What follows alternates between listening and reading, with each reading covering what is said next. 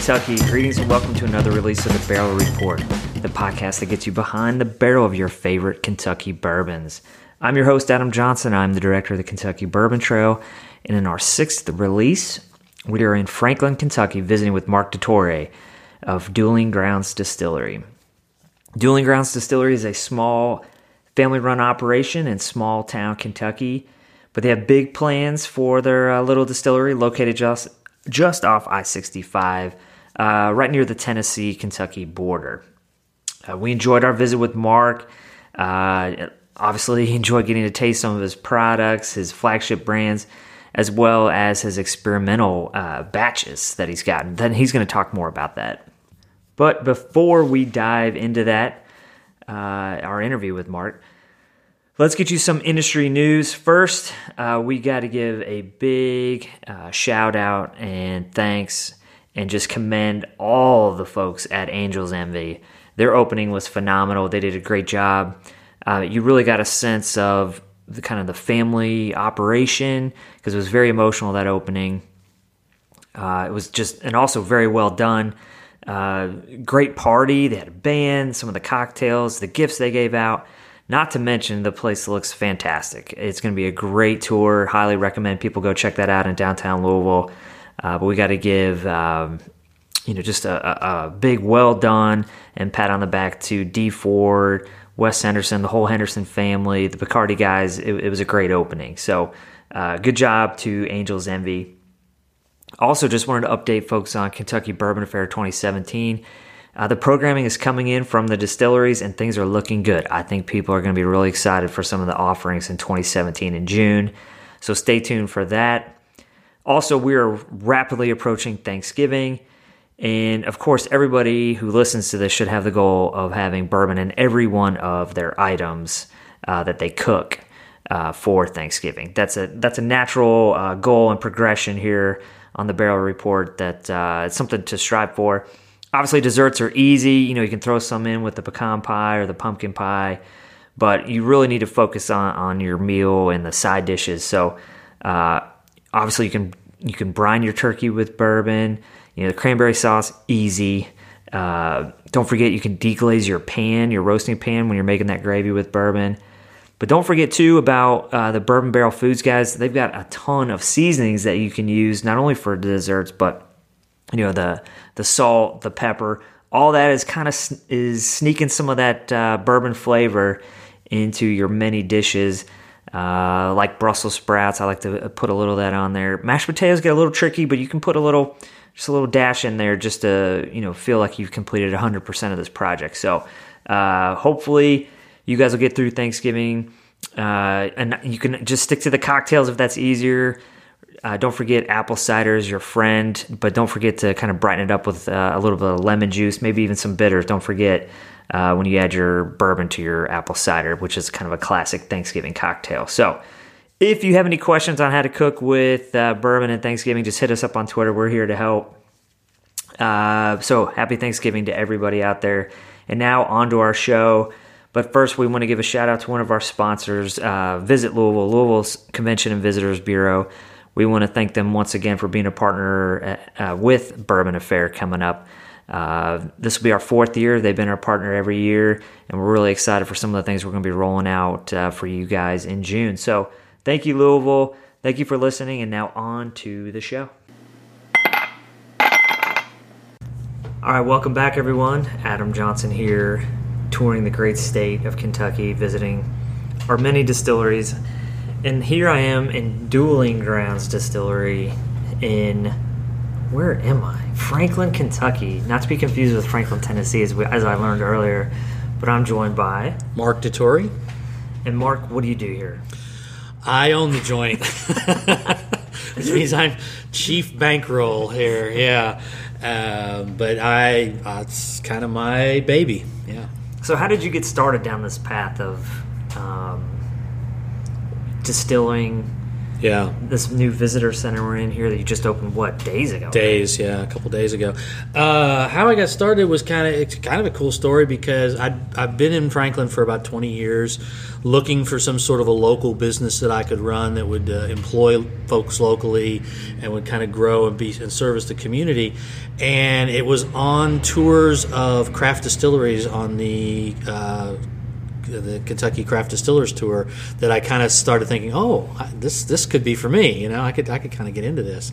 Uh, I was a beer brewer for a long time and really enjoyed brewing beer, and it just was kind of the next logical step was to get into the whiskey thing, um, and going to especially the ones in our area like MB Roland and Corsair and places like that. Right. I kind of got an exposure to it, what what tangibly would be involved. What kind of stuff are y'all making here? Uh, right now, we're focusing primarily on bourbon and putting away bourbon, and so as part of that process, uh, we barrel uh, we uh, bottle a white whiskey, which we call Kentucky Clear.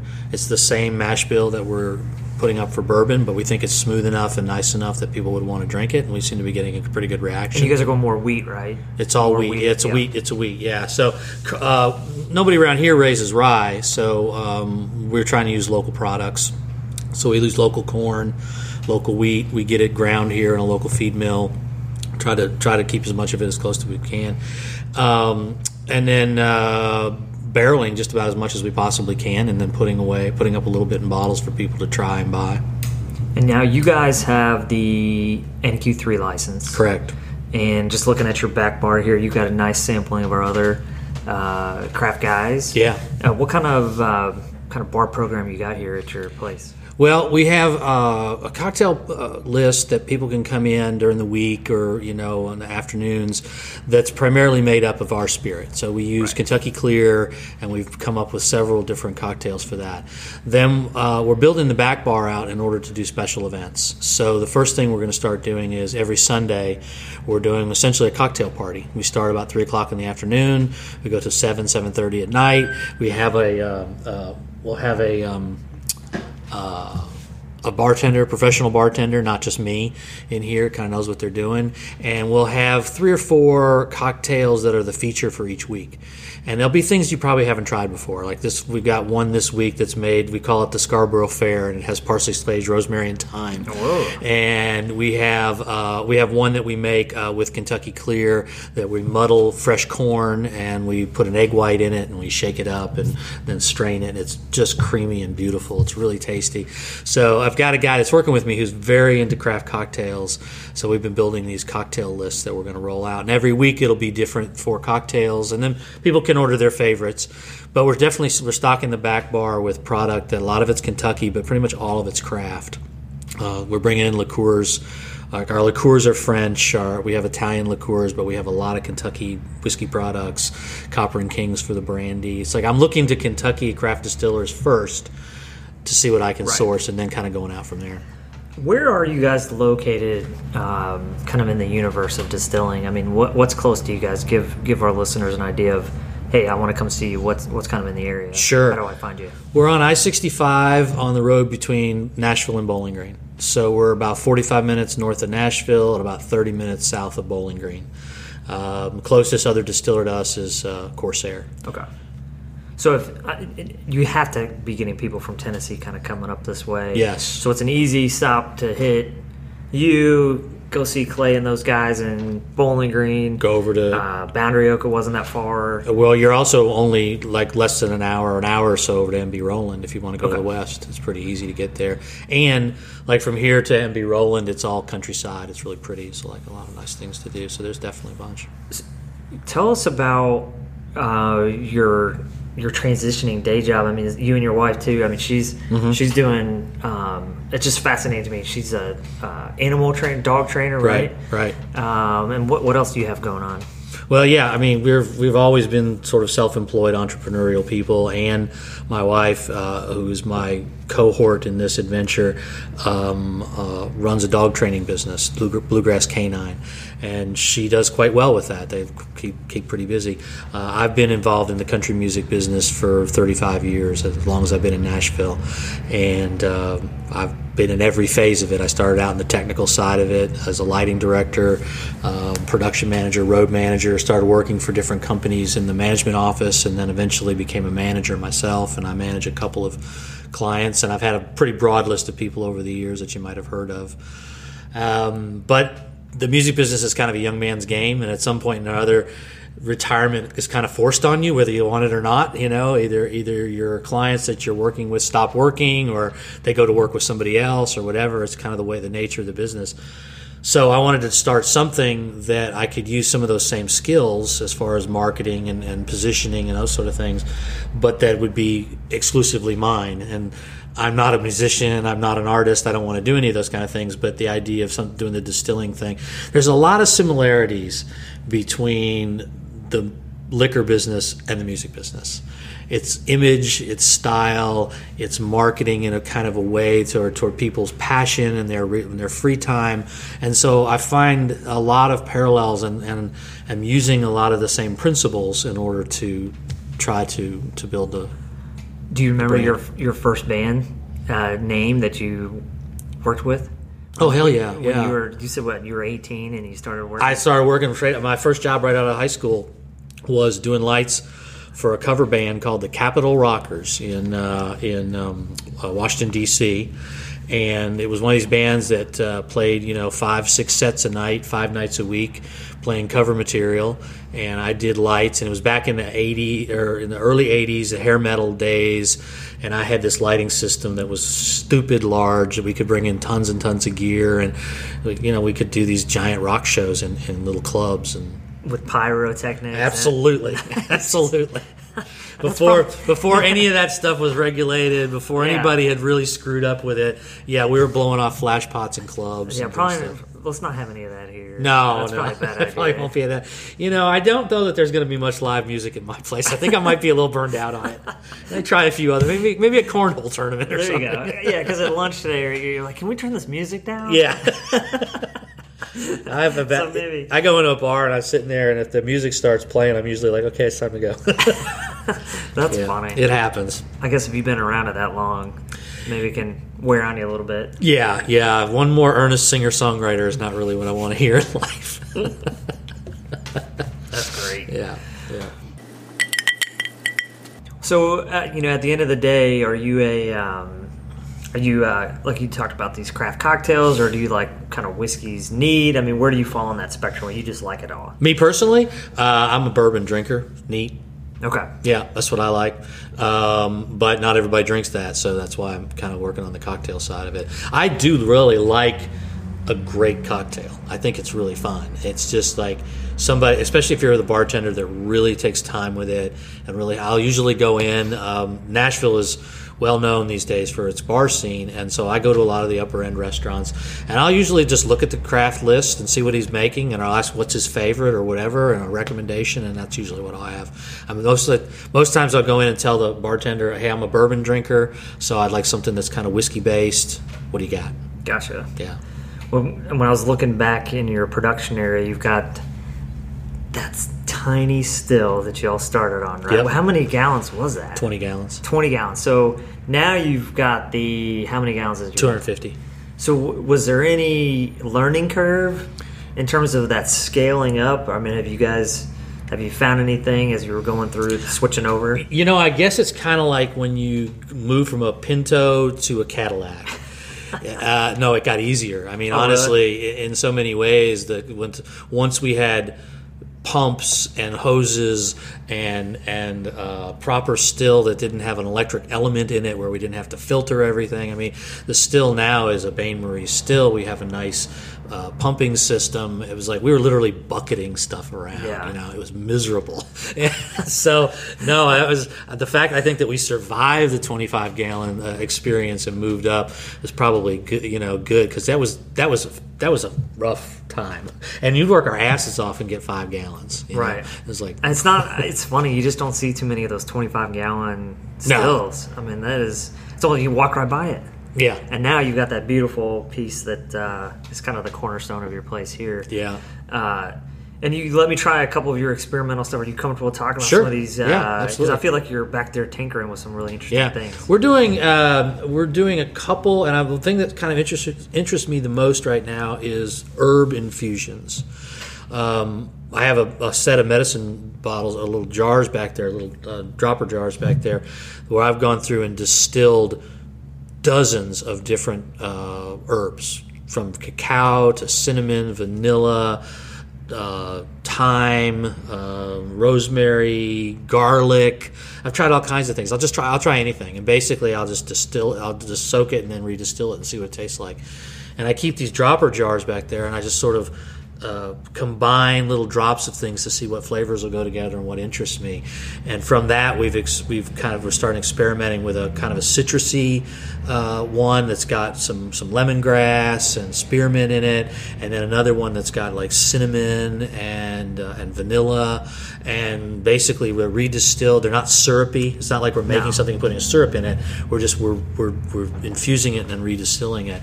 And I'm going to bottle those in 375s exclusively, and just because I think they'll be like cocktail spirits, or, or like you said, they're almost like bitters. Something you'd put in maybe in with a cocktail to give it a little flavor. When do you think you might have those available? I think the clear, um, not the clear, but the sunshine will be available like in the next couple of weeks. Oh, okay. It's ready. I've got a tank of it ready to bottle. I'm And just you've gone waiting through labeling and all that stuff. Yeah, it's all done. Oh, okay, great. Yeah, So- formulas and labels are done.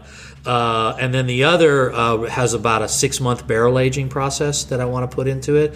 So I'm thinking that will be like, I'll roll that out for next fall because it's more, being barrel aged and everything, I don't know, for, for some reason it feels to me like a fall product. It has a kind of heavier taste to it. So Well, it's that time of year. We're getting there. yeah, and I definitely want to do. Uh, I've got a couple of other like ideas of different things I want to try. I don't know if they'll sell anything. I don't know if anybody will pick them up past here.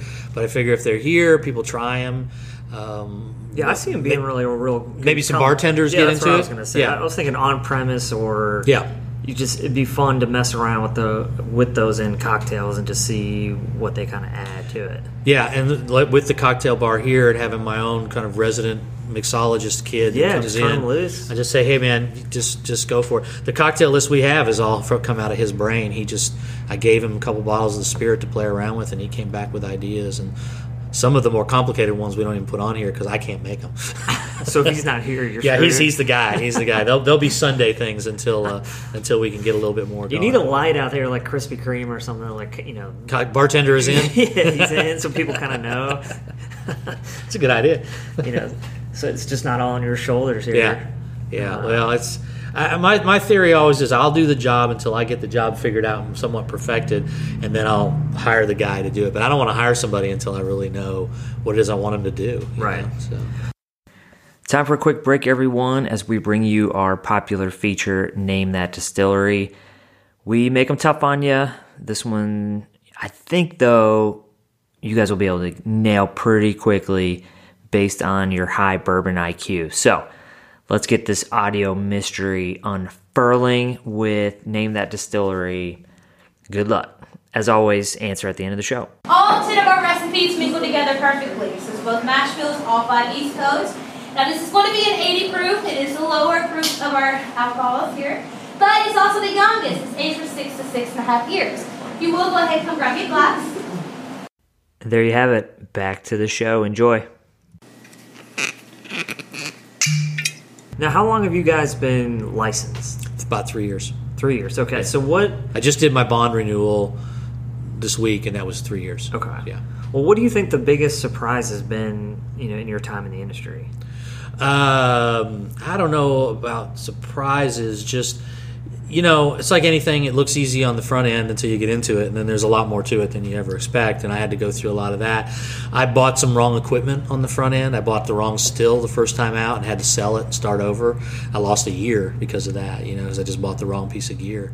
Well, it just wasn't fitting with what you guys were trying to. do. yeah, I bought a still that had. Uh, I bought a Hoga still that had um, uh, uh, steam uh, column, or not column, but a Jacket? steam coil inside. Oh, okay. And so that's like the equivalent of an element, and I was going to get scorching because of that. So it wasn't going to be good whiskey. So I wound up selling that to somebody that used it as a finish still, as a spirit, as a to do their spirit runs. Gotcha. And then I could I bought something that the Bain Marie would allow me to do a grain in kind of a thing.